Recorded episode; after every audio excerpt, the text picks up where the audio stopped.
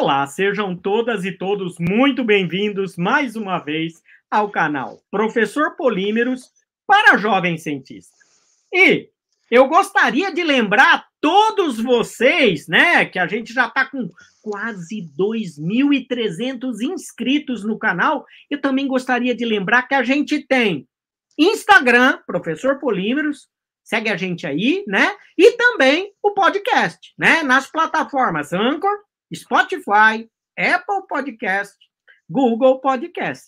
Percebeu que a gente está avançando na divulgação científica. E acho que é importante ainda lembrar vocês que a gente está chegando aí, né, a, a, a um número de é, de entrevistas bastante grandes que a gente vai depois fazer uma, uh, um balanço disso daí. Bom, eu vou começar depois de uma conversa muito interessante, onde a gente falou sobre novos compósitos para aviões. Eu falei com a professora Michele Leale Costa e o seu aluno Luiz Felipe de Paula Santos. Eu vou ter, eu tenho o prazer de conversar com o professor Walter Waldman, da Universidade Federal de São Carlos, no campus de Sorocaba. Oi, Walter, como vai? Tudo bem, professor?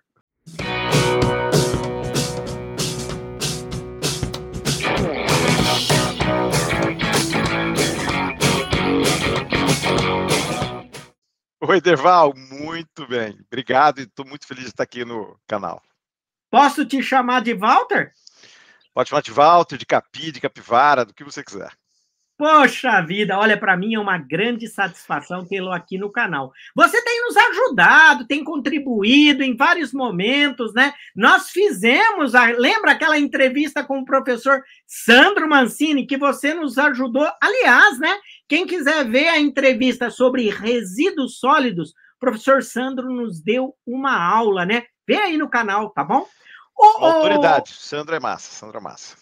Muito bom. Ó, agora eu quero começar a conversar, mas antes de, de, de, a gente começar a conversar, eu quero te apresentar, porque nem sei, uh, não sei se todo mundo te conhece, mas eu queria falar um pouco, uma breve, é, algumas informações sobre você. Primeiro, o professor, né, é, Walter Waldman, é bacharel em Química, fez seu mestrado em Química e o seu doutorado em Química é, no na Universidade Estadual de Campinas, na Unicamp, né?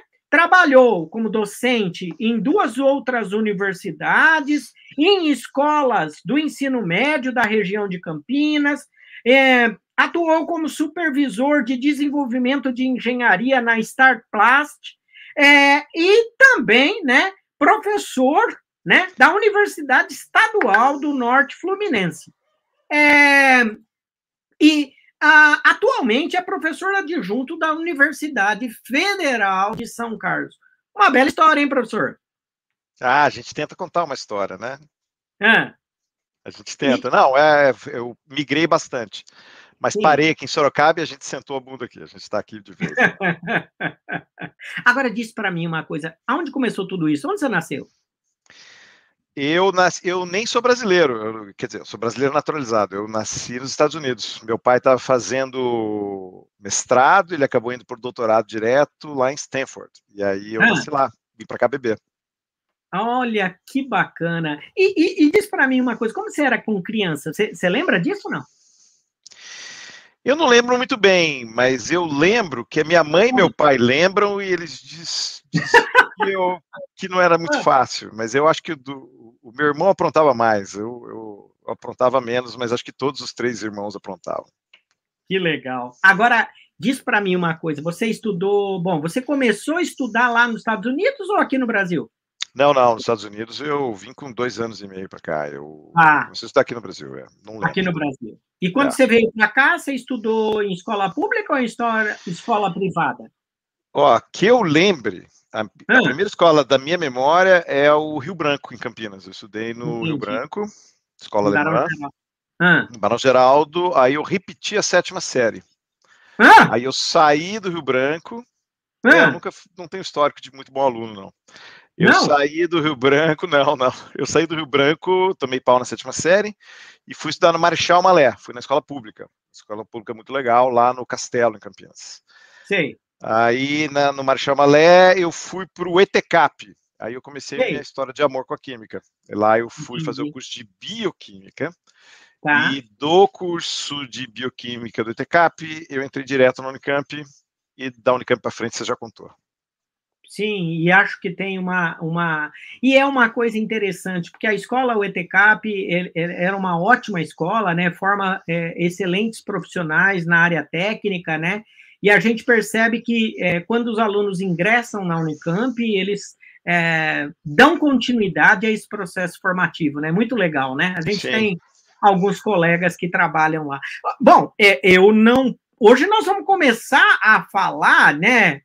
Nós comemos plástico?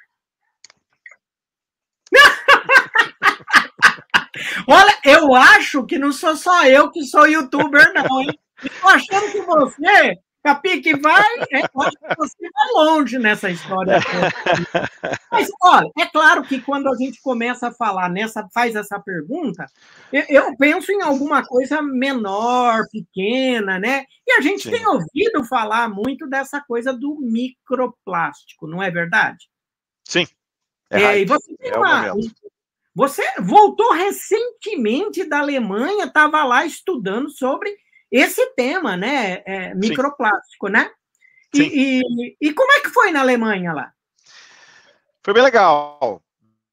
Essa profissão de divisor de águas foi muito interessante para mim. Foi é, um aprendizado bem legal de, de me confrontar com outro modo de pensar, até porque eu nem fui trabalhar na química. Eu tive, eu saí realmente da minha zona de conforto. Eu fui estagiar um ano num grupo de ecologia. Então foi muito Nossa. bom para eu repensar as perguntas científicas que eu costumo fazer, a, a, o modo de abordar, outro jeito de entender o impacto que a gente causa no meio ambiente. Então foi muito legal, foi um aprendizado mesmo.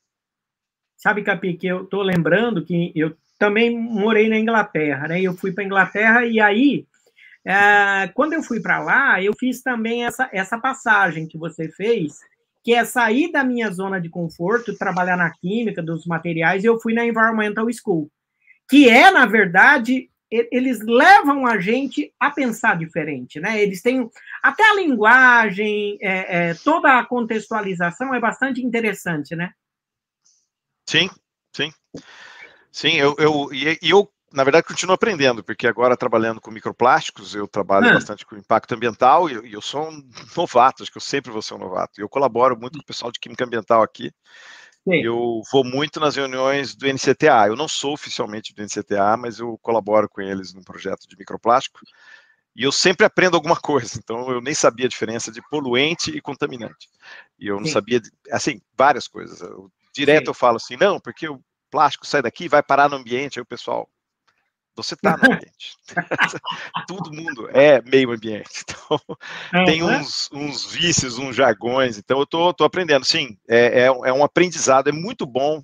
Se, se é para falar para o jovem cientista, uhum. acho que uma coisa interessante que você pode pensar na sua carreira sempre é, em algum momento, sair da sua zona de conforto e aprender mais.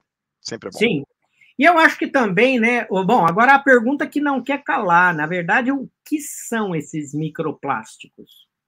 Bom, microplásticos eles são definidos, tem várias definições. A mais usada é o uhum. microplástico, são as, os fragmentos plásticos menores, plásticos menores que 5 milímetros. Uhum. Hoje existe, está caminhando para um consenso em trabalhar microplásticos, menor que 5 uhum. milímetros, pequenos microplásticos, está estranho em português, mas é Small Microplastics, SMP, uhum. Small Microplastics, que é os microplásticos são na faixa dos 100 milímetros, 100 micrômetros, e tem os Very Small Microplastics, que estão uhum. chegando nos submicrométricos, que estão beirando, que já estão na faixa dos nanométricos, mas ainda não necessariamente tem uma mudança de propriedade em relação ao tamanho disruptiva, que é como a gente costuma definir o nanoplástico. Então, tá, tá ali, tem uma zona difusa, mas o pessoal está tá bastante trabalhando o tamanho, que é bem importante no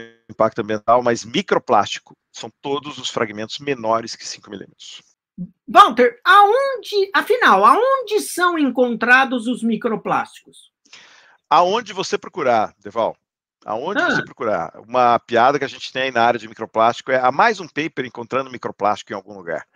Ou seja, tem, tem, em todo lugar que você procurar. Então, tem papers falando de, ah, achamos microplástico no topo do Everest, achamos microplástico no fundo do oceano, daquele vídeo famoso do pessoal estudando um, um animal lá do, do fundo de milhares de metros e, e, tem uma sacola plástica, parece, flutuando ali. Então uhum. tem em uhum. todo lugar. Agora, eu sei que você pesquisou bastante sobre microplástico e, e, e, assim, o efeito do solo, né? Agora, por que, que não tem tanto trabalho investigando o, os microplásticos em solo? Tem muito em água, né? Tem, é, acho que é uma questão de, de facilidade, porque apareceu, os microplásticos viraram um assunto do momento depois que o pessoal, bom, não, não sei se existe um nexo causal, mas realmente há uma coincidência de que quando o, a ilha de lixo do Pacífico entrou na mídia com muita força. Começou a ter muita pesquisa na área do impacto disso, porque além de ter os macroplásticos flutuando lá, tem os microplásticos associados.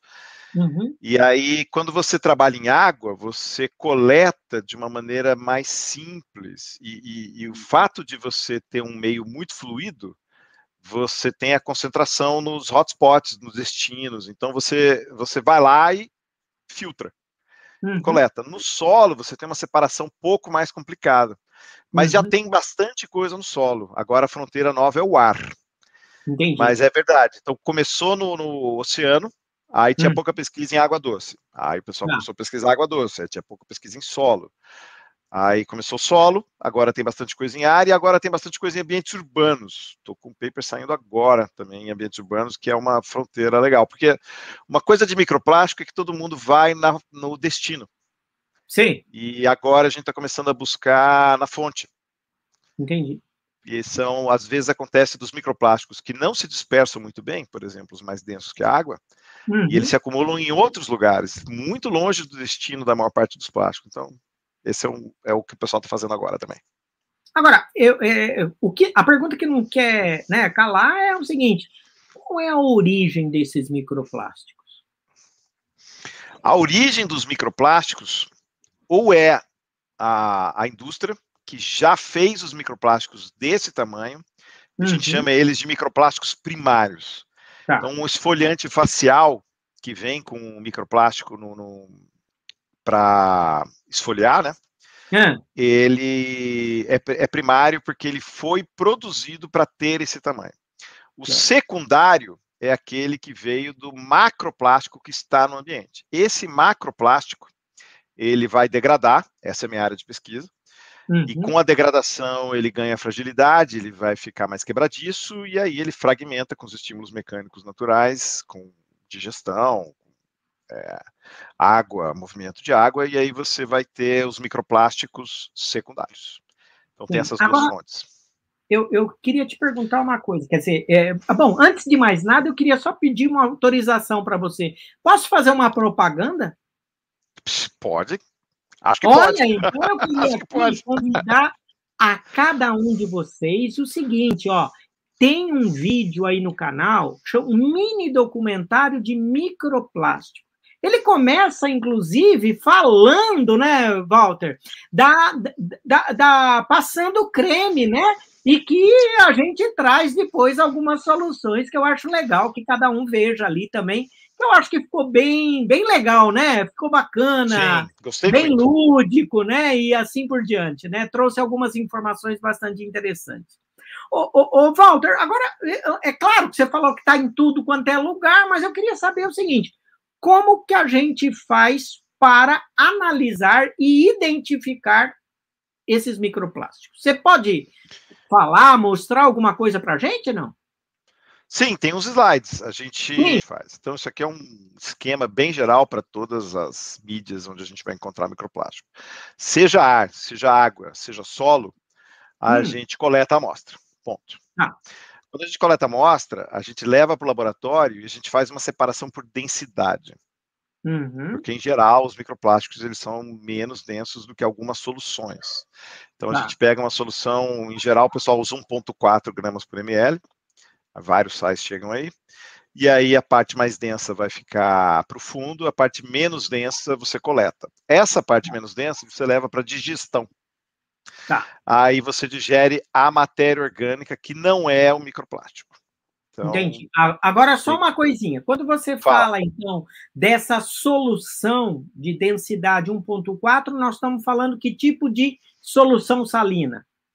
Tipo, o pessoal usa brometo de sódio, iodeto de sódio, é, tem gente que até tenta usar cloreto de sódio, é mais baratinho, né? Não sei se chega em 1.4 mesmo, mas ele, ele consegue pegar outro, a maioria dos polímeros. Uhum. É, são esses. Eu tá, já, e... já tive uma aluna que eu sugeri, ela, ela não tinha muitos recursos, eu sugeri ela usar açúcar.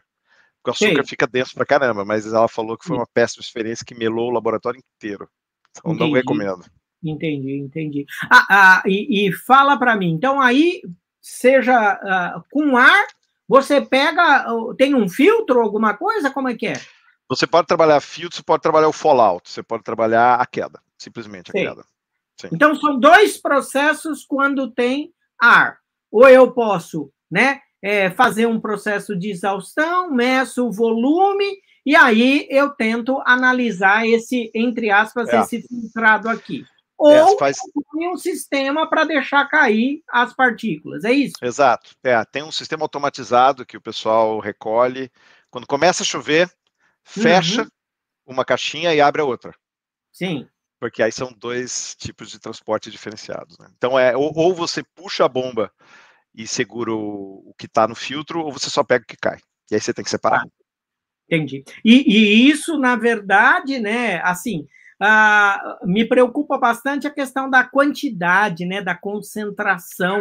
Quer dizer, em alguns momentos é difícil esse processo, você tem que ter uma sensibilidade para estar tá coletando mais ou menos amostra, né? Sim, sim.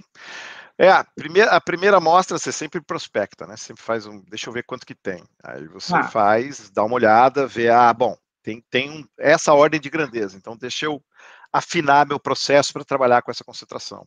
Às vezes tá. você tem que fazer duas etapas de separação por densidade, sim. Varia Entendi. com a concentração mesmo. Agora, quando você fala em digestão, tá? Você peguei a amostra, é, flotei, né? E aí depois eu tenho que tirar o, o, matéria orgânica, né? Então eu tenho que fazer essa digestão, né? Você faz como?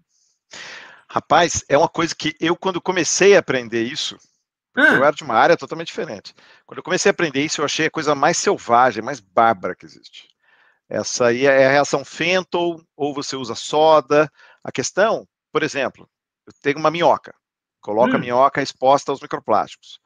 Aí eu vou ver se quanto de microplástico ficou detido nessa minhoca, ficou retido nessa minhoca, eu vou lá, mato a minhoca, que já é uma coisa horrível, sacrifico a minhoca e eu tenho que pegar essa minhoca e jogar e eu dissolvo ela, eu reajo ela, eu acabo com a matéria orgânica, nem que dure muito tempo. Então são reações não, que realmente. minhoca fora, não? Minhoca fora de onde? Da, do, do, da, daquele resíduo ali, tira ela fora e depois digere o que está lá dentro?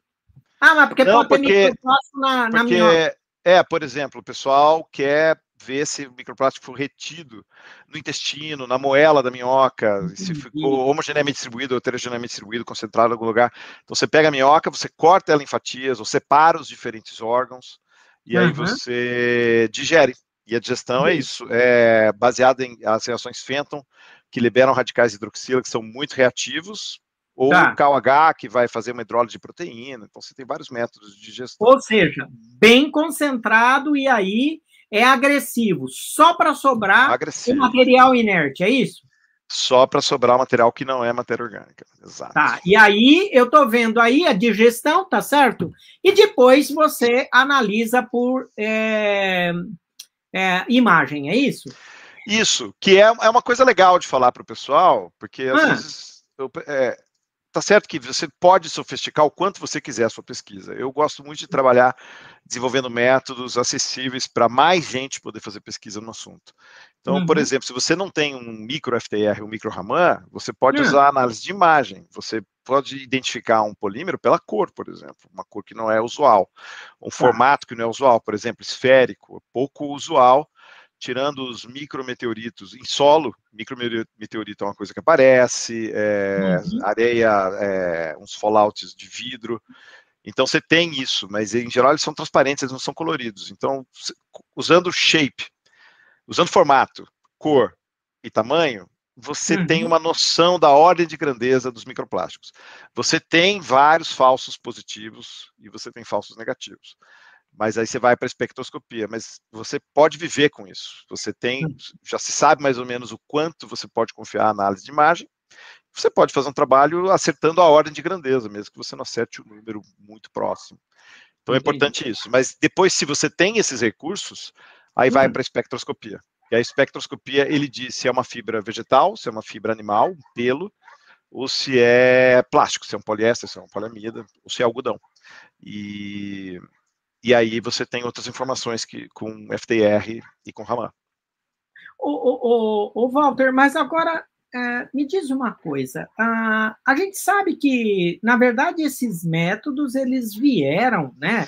É, quase que da, da, da química convencional que a gente vem trabalhando. E como surgiu essa área de investigação, o pessoal vem fazendo algumas adaptações dos métodos que se usa no, na análise tradicional, né? Então, assim, não tem um protocolo hoje para a identificação de, de microplástico, tem? Vários organismos estão trabalhando hoje protocolos para se criar uma norma para a identificação de microplástico, mas é importante entender que o microplástico ele é de uma diversidade absurda. A gente, por exemplo, quem trabalha com próximo da fonte, como eu busco trabalhar, hum. tem muito mais facilidade do ponto de vista de que eu tenho, eu sei a fonte, então a maioria dos microplásticos lá eu sei mais ou menos a composição.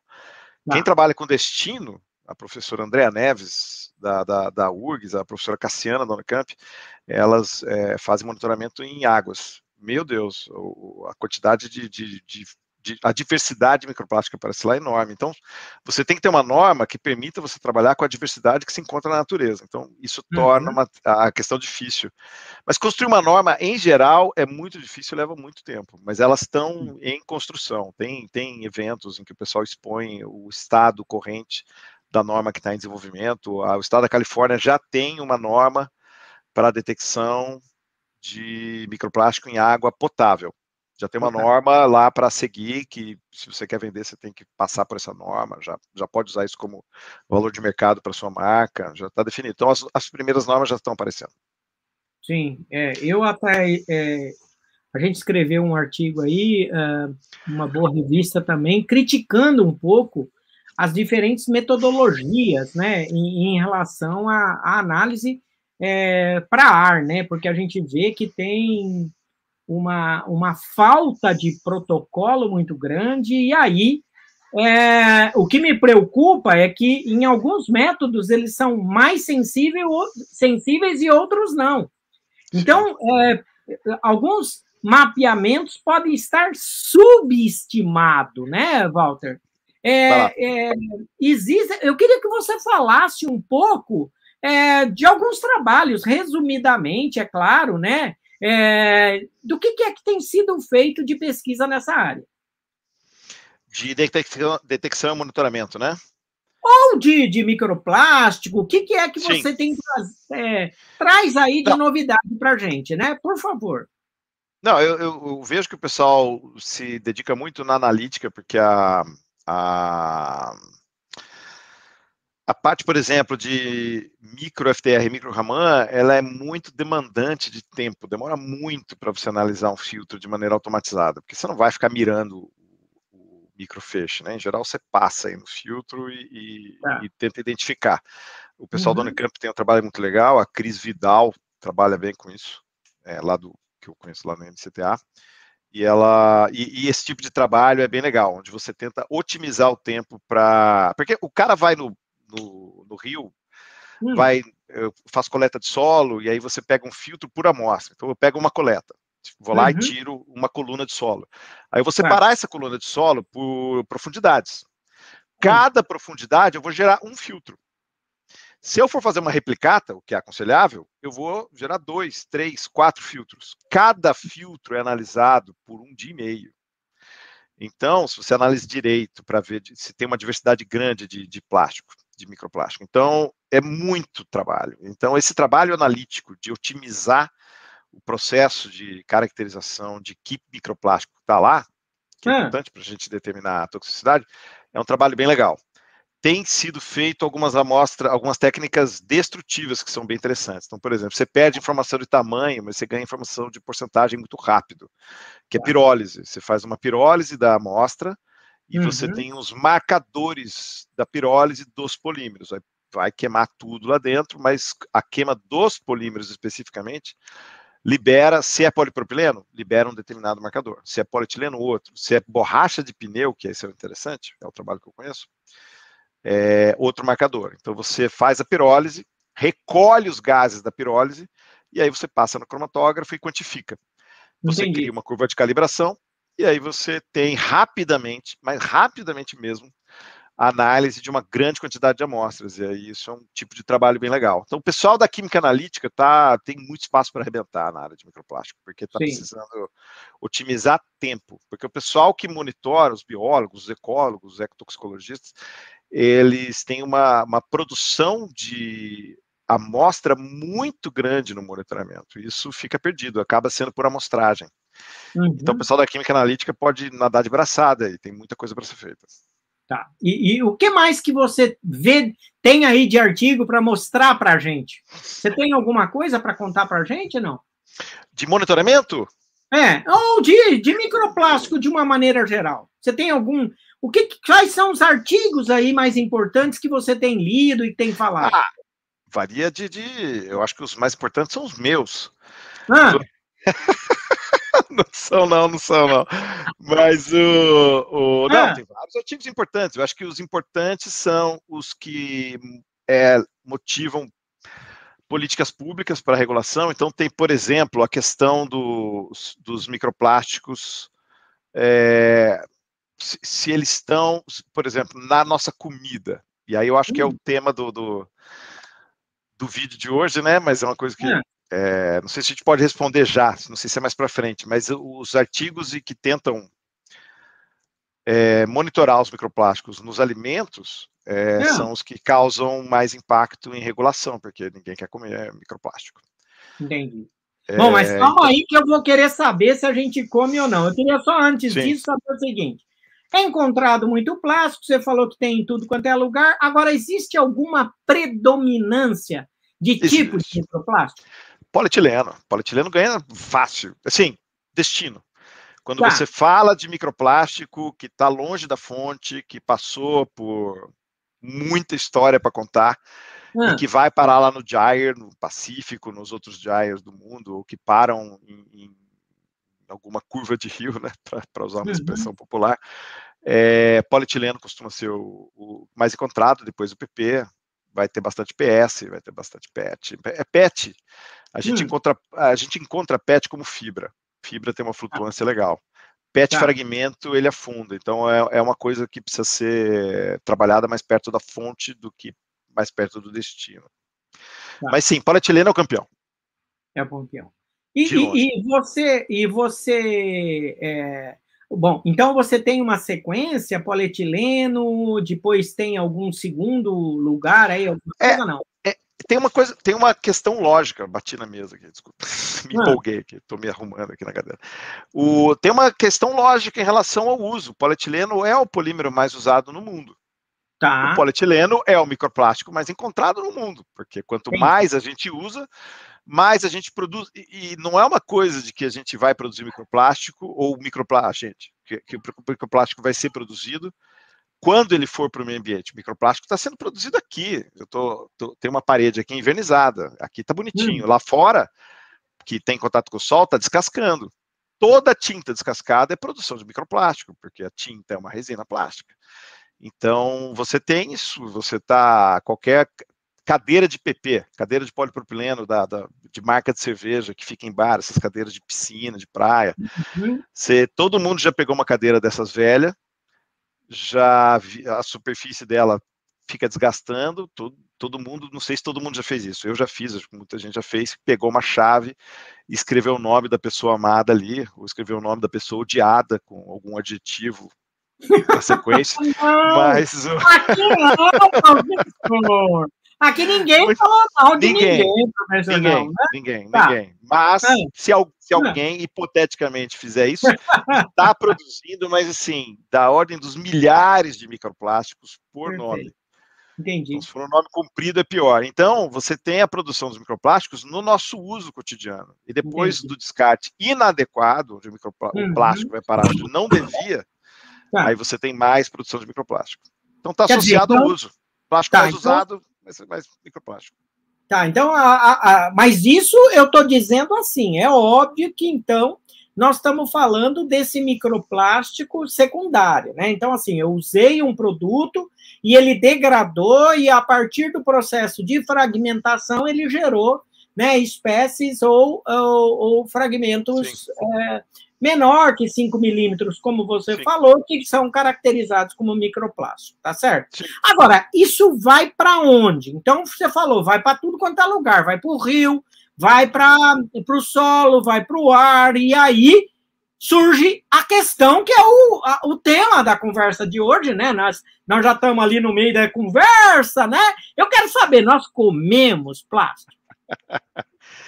Deval, é inescapável. Oh, my o plástico está em tudo quanto é lugar.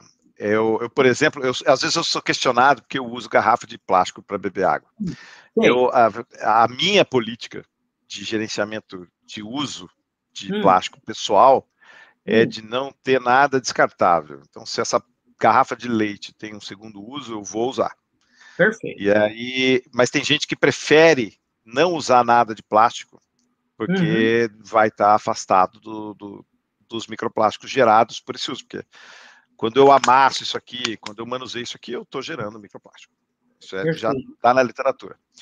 Acontece que por mais que você controle os, os, plásticos que estão no seu entorno, você não controla os plásticos que estão no processo de produção da comida que você está comendo. Então, não tem como escapar.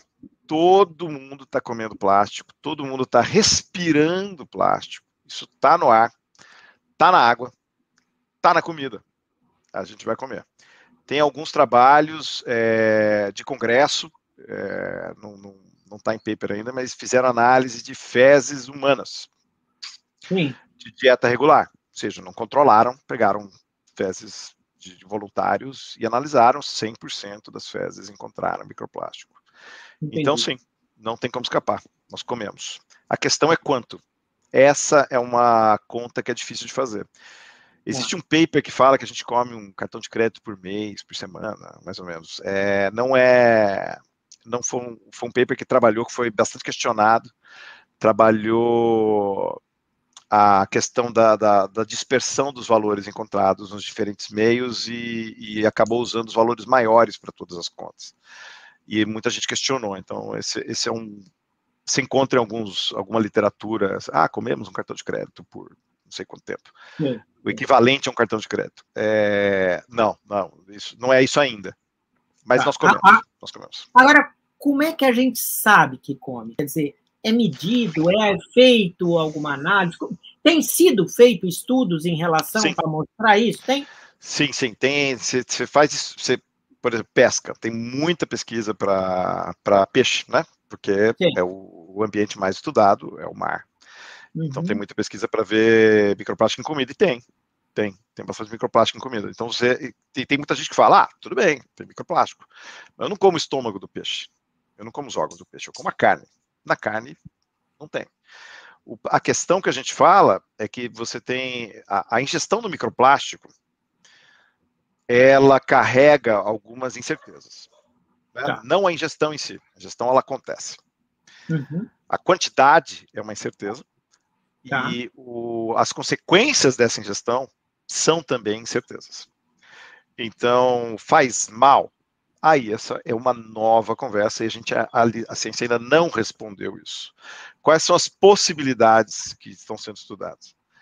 O microplástico ele tem algumas fontes de toxicidade. Então, por exemplo, quando o microplástico vai ao meio ambiente, ele pode sorver os poluentes que estão no ambiente, que têm afinidade com aquele plástico. Então, diferentes plásticos vão ter diferentes sorções, então é uma diversidade enorme desse fator mas ele pode sorver.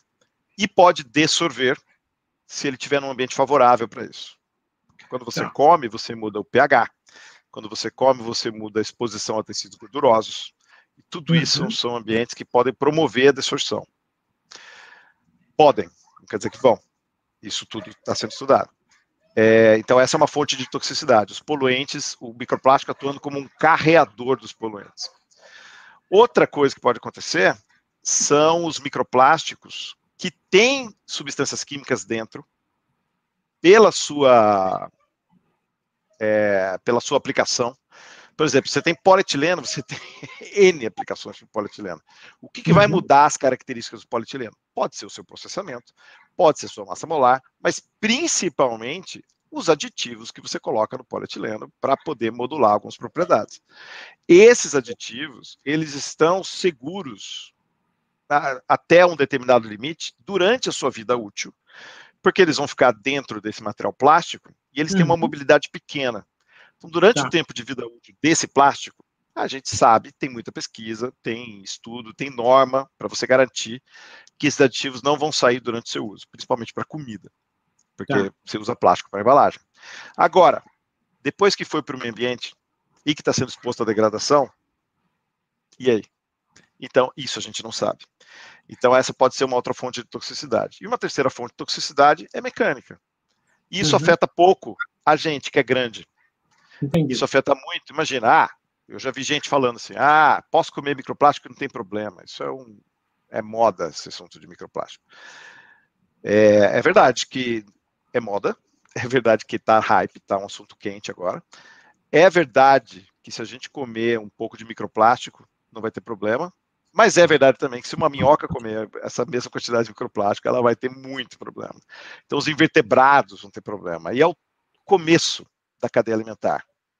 E deixa eu te perguntar, Eval, sabe quem está no topo? Hum. então, é a gente.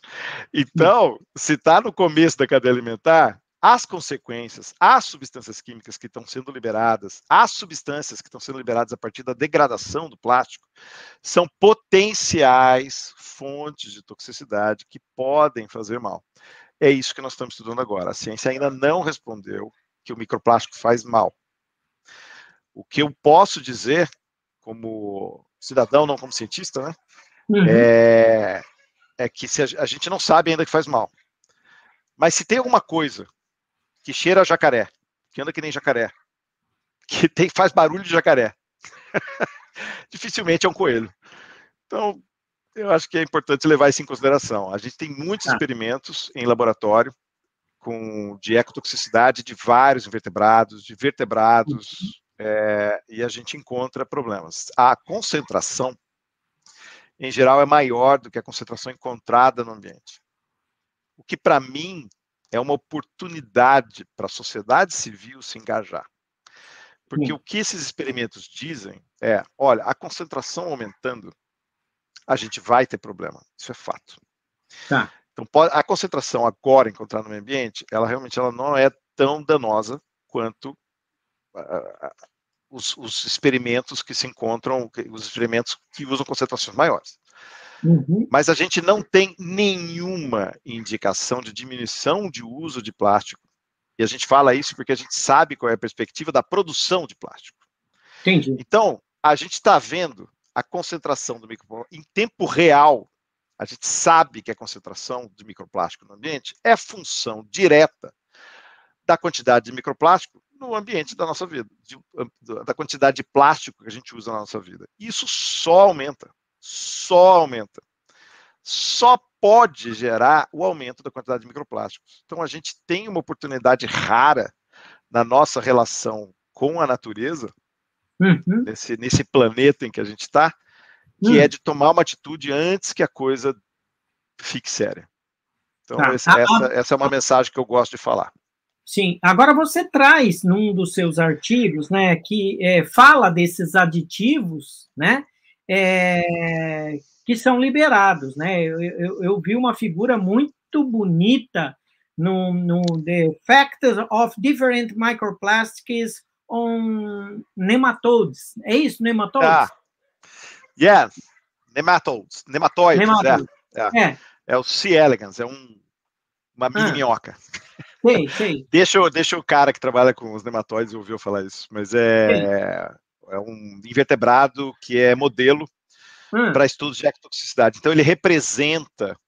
A gente usa espécies modelo para fazer ensaio toxicológico, ecotoxicológico, né? Então, o C. elegans é um representante dos invertebrados do solo. Tá. E, e, você tem alguma figura para mostrar para a gente? Tenho. Alguma... Bom, Deval, esse, esse é o artigo, a figura é muito bonita mesmo. É, de curiosidade, é feita pelo Shin, que é, não lembro qual é a ordem dele, acho que é o primeiro autor. O Shin, ele hum. faz isso no PowerPoint, ele é um artista, o Shin é um artista. O outro artigo que eu vou mostrar também, ele que fez no PowerPoint, ele é fera. Bom, hum. esse paper, ele é muito, eu gosto muito dele esse paper ele tem uma história bem legal. É, eu entrei nele na metade. Eu entrei nele quando o pessoal teve resultado de que os microplásticos ofereciam toxicidade aos C. elegans e eles hum. não sabiam explicar. Então tá. foi muito legal, porque eu jamais faria o desenho experimental que eles propuseram, porque eu achei que ele foi muito brando. E um desenho experimental muito brando, que foi colocar 24 horas água em contato com microplásticos vários, seis tipos diferentes de microplástico. Uhum. Colocou em contato com água em 24 horas, pegou essa água e ofereceu para o Cielgas e apresentou toxicidade. Então, eu e você que trabalhamos com polímeros, uhum. a gente jamais ia, ia, ia, aceitar um desenho experimental desse inicial. Eu ia falar que é para deixar um mês, pelo menos. Certo. 24 horas. E aí eu falei, nossa, caramba. Então a gente fez, como a gente não tinha um parque analítico químico lá, então foi, uhum. foi legal sair da zona de conforto, né? Então essa é história é. legal. Falei, bom, então como que a gente prova é, de onde veio essa origem? Tem uma hipótese, que são os aditivos que estão sendo lixiviados do plástico. Entendi. Então eu falei, bom, vamos tirar, já que saiu na água, a hipótese é essa, vamos usar álcool para tentar particionar e limpar essa superfície. Aí ele fez uma lavagem com álcool. Lavou com álcool, fez o mesmo procedimento, diminuiu a toxicidade. Pô, diminuiu, lava duas vezes. Lavou uma segunda vez, zero. Zeramos a toxicidade. Ou seja, a gente tirou alguma coisa que estava na superfície com álcool e isso uhum. tirou a toxicidade do, do, do, do microplástico ao C. elegans, que a gente viu offspring, que a gente viu reprodu, reprodução. Bom, Aí que a gente fez? Então vamos, vamos, já que está ficando bonito, vamos fazer mais ainda. Vamos pegar esses microplásticos limpos e vamos deixar eles no ambiente com o C. elegans. E a gente faz ciclo seco-úmido.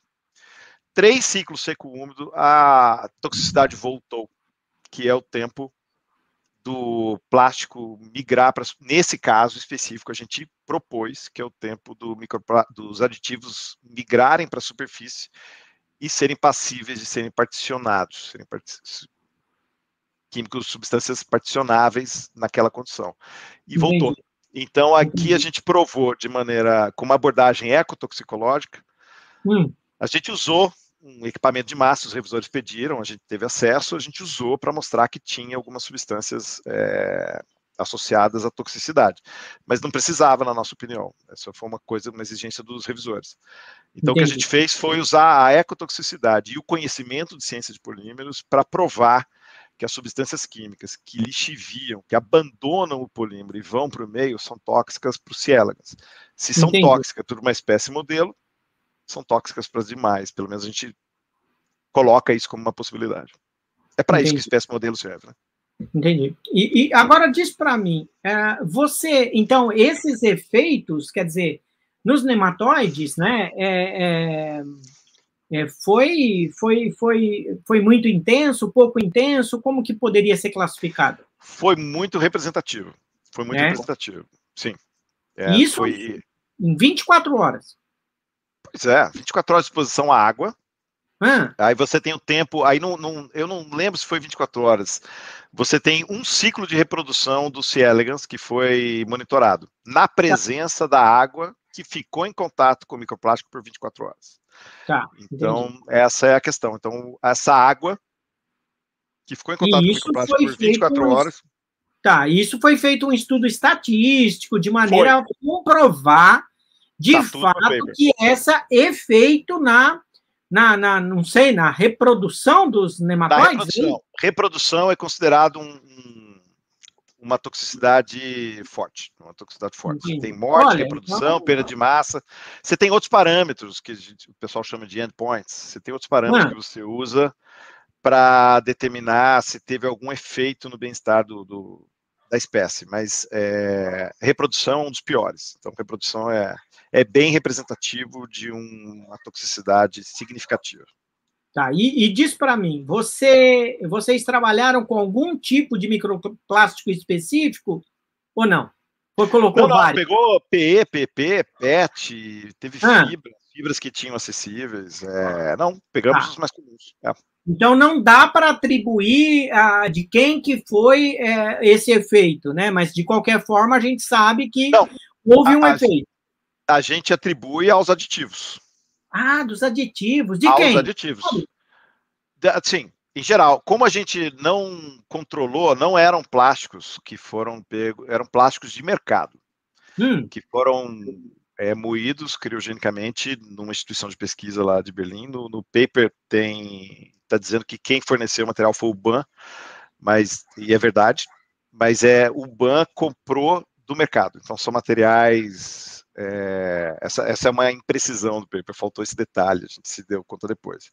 Mas esses são materiais de mercado, então a gente não tem como avaliar. E, e essa, Deval, aproveitar essa sua pergunta e fazer um comentário hum. que é muito comum na área de microplásticos. Então, por exemplo, ah, microplásticos apresentam toxicidade. Mas o que dos microplásticos? Porque microplásticos são bem inertes. Tem fontes de toxicidade, que são as que eu citei antes, mas, tá. poxa, eles são inertes. Qual, qual, qual o problema? Bom, apresentei aqui um experimento que deu toxicidade. E a presença, o fator do tratamento são os microplásticos. Tá bom, mas me diz o quê? Que substância química? É impossível saber.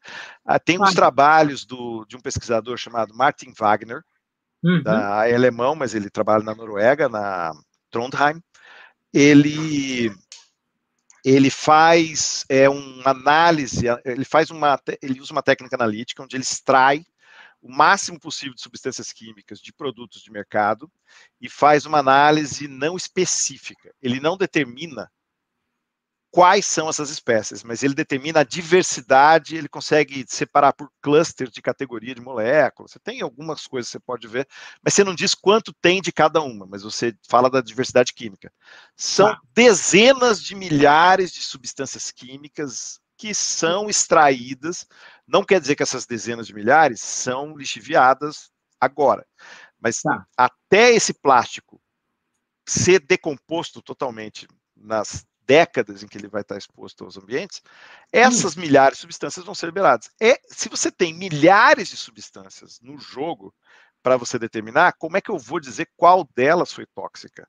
Você sabe de quem é esse papel, Derval? Na minha opinião, na minha hum. opinião, o papel é de quem produz as substâncias plásticas, os produtos, quem coloca os aditivos ali.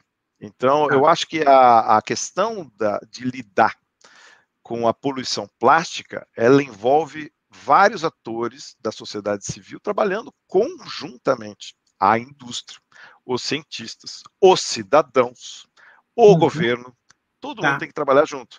E quem sabe bem que tipo de substância química vai dentro do produto é quem faz o produto.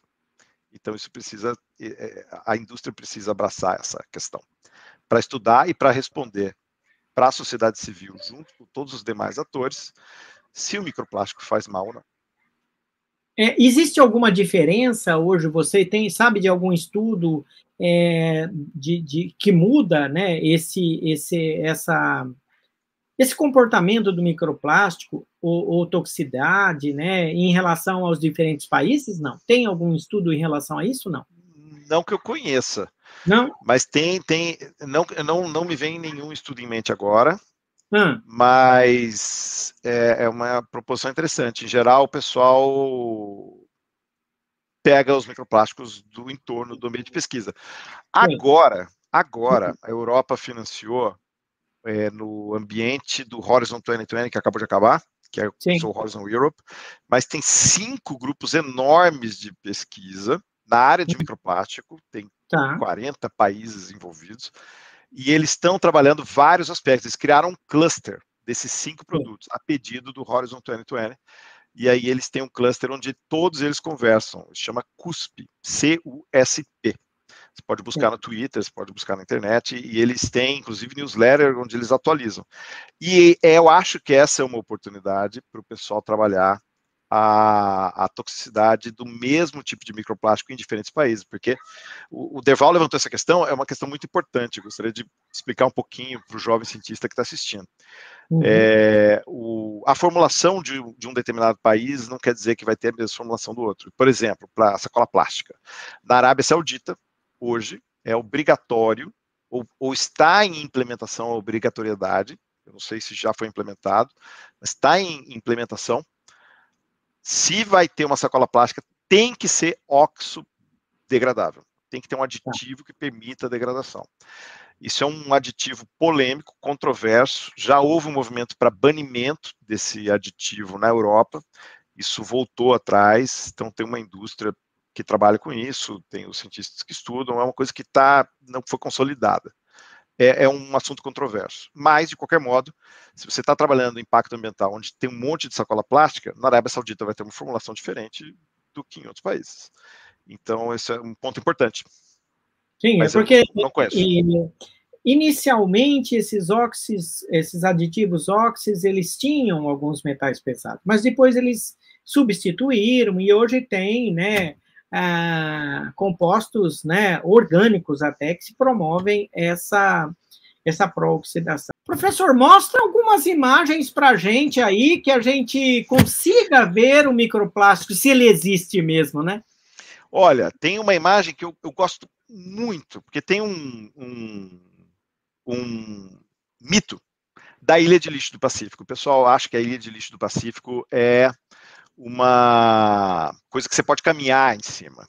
Mas não, ele está na superfície e está 5 a 10 metros de profundidade ocupando essa faixa de água.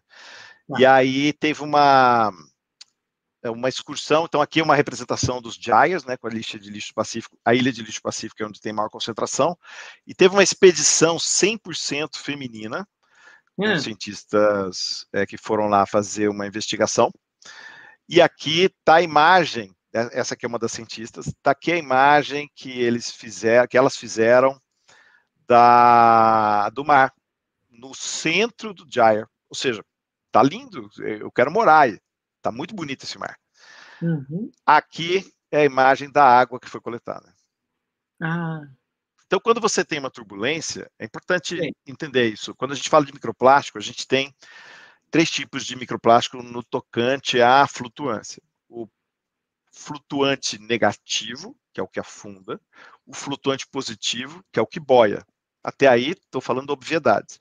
E tem o flutuante neutro, que é o que tem uma densidade muito próxima do meio em que ele está.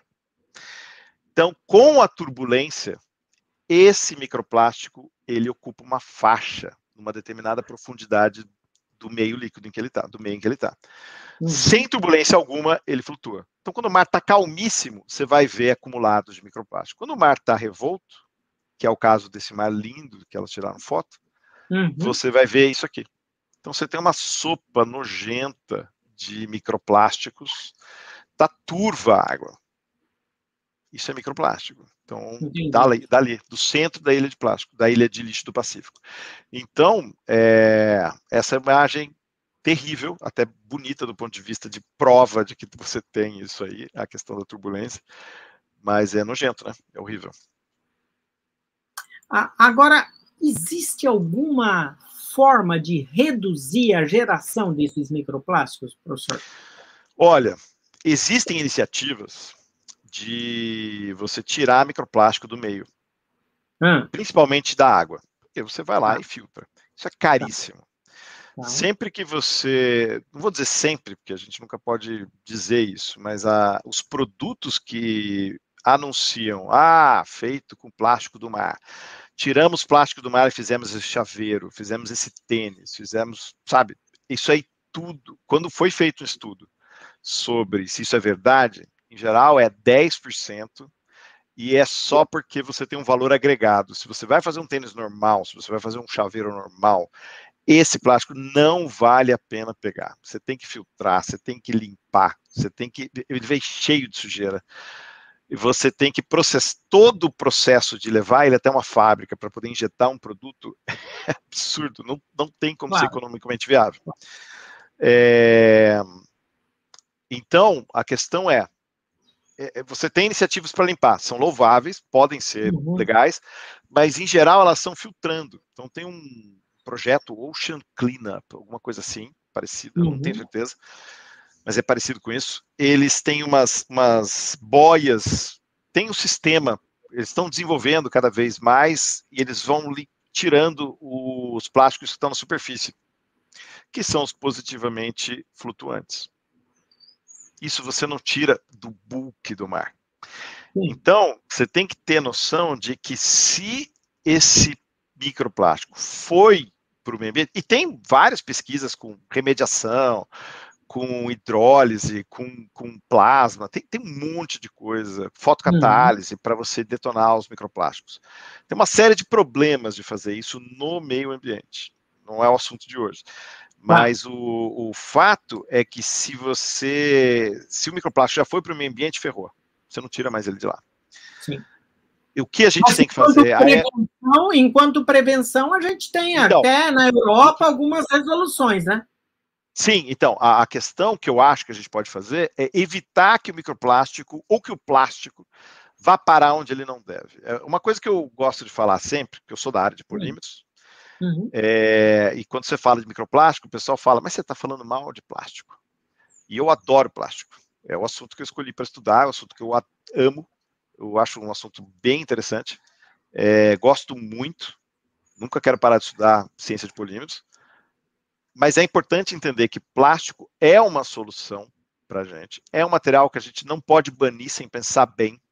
Não, não é uhum. banir o plástico, a gente não pode banir um produto sem pensar bem qual é o custo que a gente vai ter para o meio ambiente dos, das alternativas ao plástico. O caso do canudo é clássico, a gente pode passar horas discutindo o que é melhor, canudo de plástico, de aço ou de vidro. Mas o melhor é não usar canudo, se puder. Claro. Então, a, a questão da, da prevenção, ela é importante. Então, a gente tem que usar assim que puder, o, o que for possível.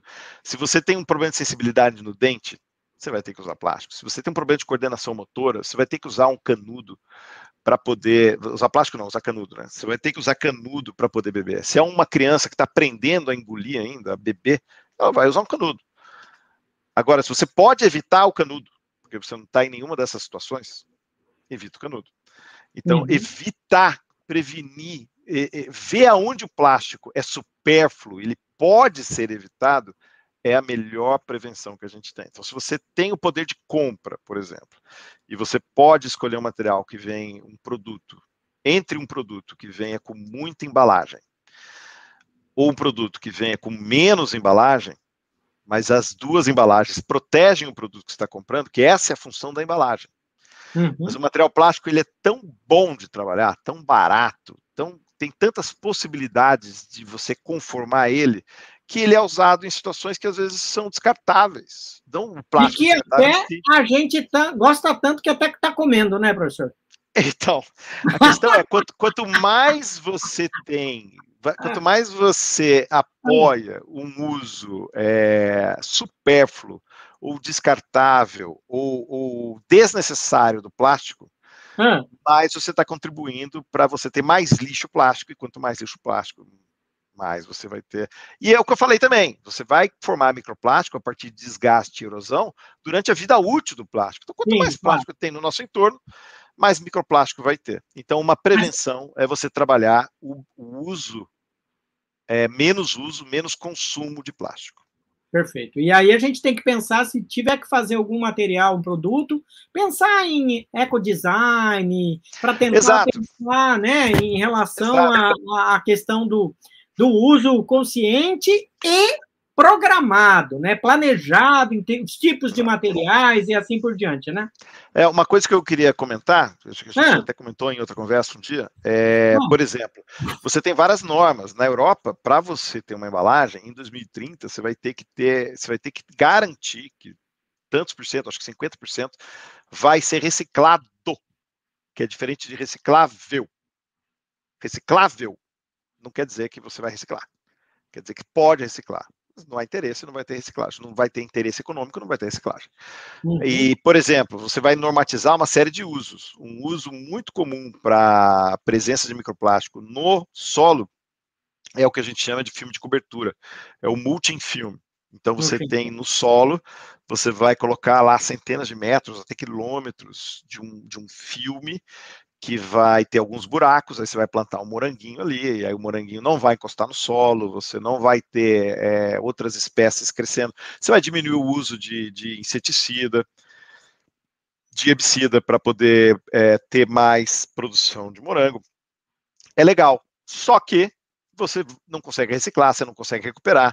Esse filme é muito fino, tem que ser o mais fino possível para atender a função, é o que a indústria quer, porque você tem um filme mais barato. Esse filme não é recuperável, é difícil, ele rasga, ele quebra, ele degrada. Então, a, hoje está em discussão uma norma em que exige que tenha pelo menos 25 micrômetros. Então, na Europa, daqui a pouco, se essa norma prosperar, você não vai ter mais filme tão fino. E aí, esse filme garante a recuperação e torna a reciclagem mais economicamente viável, porque você tem mais polímero ali. É claro que existe uma competição com os polímeros biodegradáveis, que também podem ser um problema, e os oxodegradáveis, que também podem ser um problema. Então, tem, tem, tem um estudo aí, mas a gente tem que regular. Isso vai ser regulado pelos governos. A Europa é um exemplo, a Califórnia é outro exemplo, né? São as fronteiras, né? São as pontas de lança. Uhum. E se passar essa normatização, é o que pode fazer. Mas você, como cidadão, consuma menos plástico. E, e, e uma coisa importante, é, talvez polêmica, é, consumir menos plástico não quer dizer só o produto que você está vendo que tenha plástico, não. Claro. Consumir menos alguma coisa, porque tudo que você produz, mesmo que no produto que está na sua mão não tenha plástico, para produzir aquele produto, você gastou combustível, você aí você emitiu CO2, você teve plástico no meio do processo produtivo, então tem plástico, vai ter formação de microplástico. Então, é, consumir menos como um todo é, é, uma saída também. É uma coisa que você Olha, pode fazer. Eu então. vou te dizer uma coisa. Quando chega mais de uma hora, eu fico triste porque a gente tem que ir já encerrando. Ah, tá acabando! É, infelizmente, então, então. Mas você vai voltar aqui para a gente conversar tá mais. E aí a gente vai trocar um monte de figurinhas, você vai mostrar um monte de coisa para a gente. Agora, como de praxe, a gente sempre pede para a pessoa que está aqui com a gente é, deixar uma mensagem para aquele que está te ouvindo, né? Então, por favor, professor, fique à vontade. Puxa, nem preparei uma mensagem aqui, deixa eu pensar. Eu acho que, bom, o que eu acabei de falar, é, eu acho que é uma boa mensagem. Eu acho que se a gente puder, em geral, não só para microplástico, mas para efeito estufa, para qualquer impacto ao meio ambiente das atividades antrópicas, né? A gente, ser humano, quanto menos a gente puder consumir das coisas supérfluas, das coisas que você pode abrir mão, é melhor. Então, acho que passa pelo consumo. É isso. Muito obrigado. Eu sou muito grato a você, porque eu sei o quanto você é ocupado de estar aqui no canal fazendo essa conversa tão agradável, aonde a gente falou sobre comemos plástico. E aí, a gente já sabe agora que nós comemos plástico. E comemos. dependendo, vários tipos de plástico. Ainda não e além disso, nós comemos o quê? Os aditivos que estão dentro dos plásticos. E comemos também o quê? os contaminantes que eventualmente podem estar dentro do plástico. É isso mesmo, né, professor? Infelizmente é. Bom, então, olha, meu muito obrigado. E ah, eu queria também pedir para você, aqueles que estão ouvindo essa entrevista, por favor, se você gostou, compartilha né? A gente está fazendo divulgação científica e para a gente é muito importante. Ah, não esquece de se inscrever no canal, né? Dá um like e para a gente é muito importante que vocês façam os seus comentários. Por quê? Porque a gente quer aprender, a gente quer melhorar para fazer essa divulgação de maneira que a gente leve um novo conhecimento, os conhecimentos que são produzidos em especial dentro das universidades. Ah, lembrar vocês o seguinte: nós temos Instagram, professor Polímeros, então, ó, acompanha a gente aí e também não esquece também de nos acompanhar em relação aos podcasts, né? Nós temos nas plataformas Anchor, Spotify, Apple Podcast e Google Podcast. Então, vejo você aqui no canal Professor Polímeros para jovem cientista.